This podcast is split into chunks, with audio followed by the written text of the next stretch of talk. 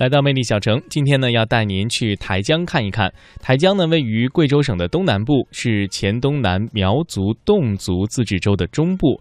那这里呢是呃在清雍正六年的时候呢，朝廷决定来开辟这个地方。那魅力小城，接下来我们一同到台江去感受苗寨的魅力。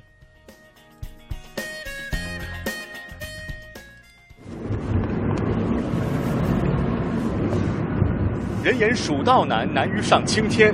依我看，这贵州黔东南的山路也一点不好走，柏油路弯多车急晕，沙石路坑坑洼洼颠。对付这种路况的方法只有一个：睡。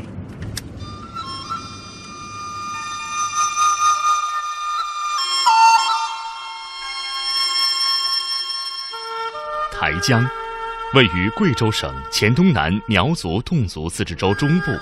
总面积一千一百零八平方公里，人口十四点四万人，苗族占境内总人数的百分之九十七以上，是世界上苗族聚居最集中的地区之一，堪称天下苗族第一县，史称苗疆腹地。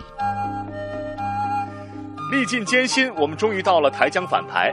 这里距县城虽然只有二十六公里，但是山路艰险。我们从县城开车到这儿，走了一个半小时。这里群山环抱，村子坐落在两山夹峙的一个山坳里面，房屋主要是木结构的吊脚楼，依着山势次第升高。沿着青石板和碎石铺成的山路，我们一路来到苗寨门前，只听着咚咚咚三声炮响和一阵热烈而震耳欲聋的鞭炮声，热情好客的苗家人纷纷走到寨门前，摆开了一字长阵。几个小伙子拦住了我们，要我们停下来。旁边站着的几位美丽的苗家姑娘啊，走上前来，对我们唱起了拦路歌。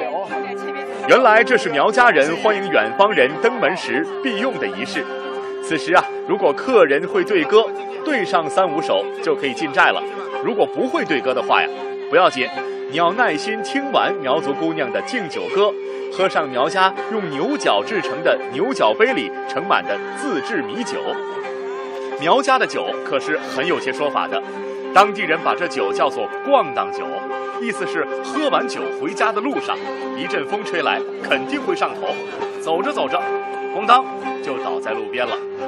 喝完了酒，再吃上一片肥肉，一小块腌鱼，然后在众人发出的啊啊的欢笑声中，就放你进去了。山坳里的反排四周风景清秀，整个寨子保持了比较古朴的风貌。环绕寨子的小溪上架起了一座朴实无华的风雨桥。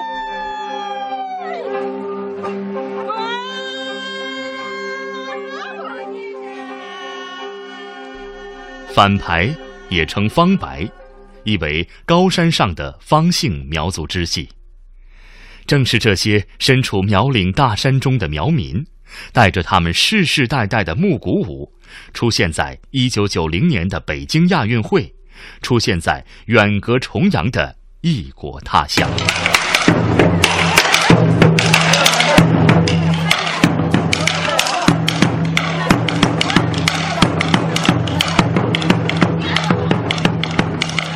反排木鼓舞有着鼓声节奏强烈、舞姿粗犷豪放的特点，被人们称为“东方 disco”。反排木鼓舞用楠木掏空，两端蒙上牛皮，直径呢大概有五十厘米，长大概是二百五十厘米，放在高一百二十厘米的骨架上，用两根木棒来敲击。在这里啊，每隔十三年就要将这个木鼓抬入鼓场，宰牛祭祀，祭舞跳舞。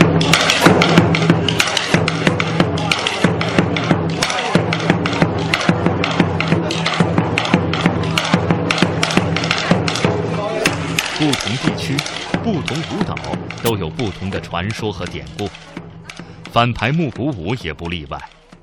远古时候，反排村苗族的始祖放耶古原来住在东方，遭受其他部落的攻击，全族几乎覆灭。他的儿子永玉古和他的女儿昂尼耶古双双逃散，来到反排这块地方，过着野人般的生活。他们听了蝉鸣就学蝉歌，看见虫在水里兜圈也跟着虫转，见到蜜蜂飞舞也学蜜蜂舞蹈。有一次，他们听到啄木鸟发出哆哆的声音，节奏明快，清脆悦耳，于是缘木而上，发现此树原来已经空心，敲打它能够发出共鸣的响声，于是将其砍倒，制成木鼓，作为舞蹈的伴奏乐器。某个丑年，用耶鼓和养一耶鼓。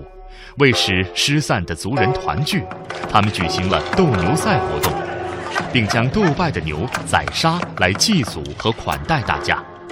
酒足饭饱之后，又将他们平时在深山学得的舞蹈动作传授给大家。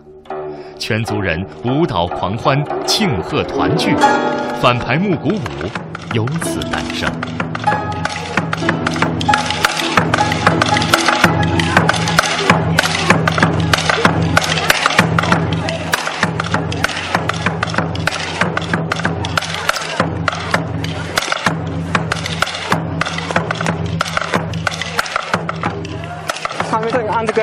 那个狗点，狗点打错了，它就跳出了。这个木狗就是从我们那个狗脑的发挥出来。你刚才带头喊的那个是什么意思呢？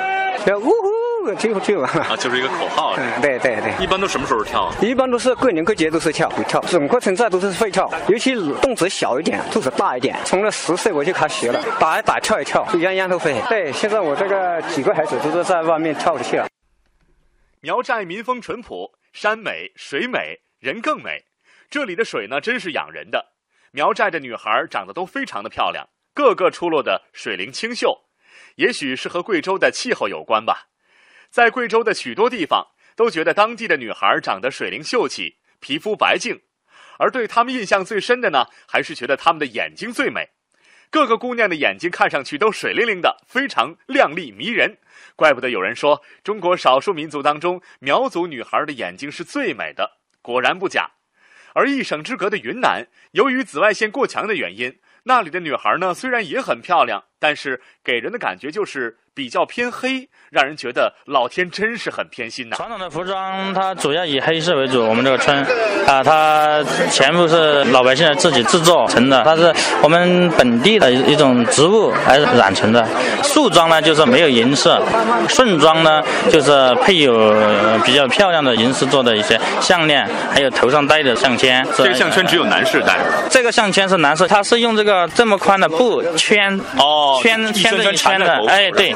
圈在头上的，女士戴的是这个银子的哦，还有身上银饰的这个花纹的图案的，还有背后的戴在头上的银饰有有讲究，节日是穿那个银帽，对，进屋的时候哦，就是结婚的时候戴银帽，对对对，哦，很重吧？啊，也不算重，大概有一斤左右，一斤左右。那结婚的时候除了戴那个银帽子，还穿什么？全部穿我们苗苗衣，苗衣啊，苗衣苗裤还是裙子，穿的肯定不一样啊。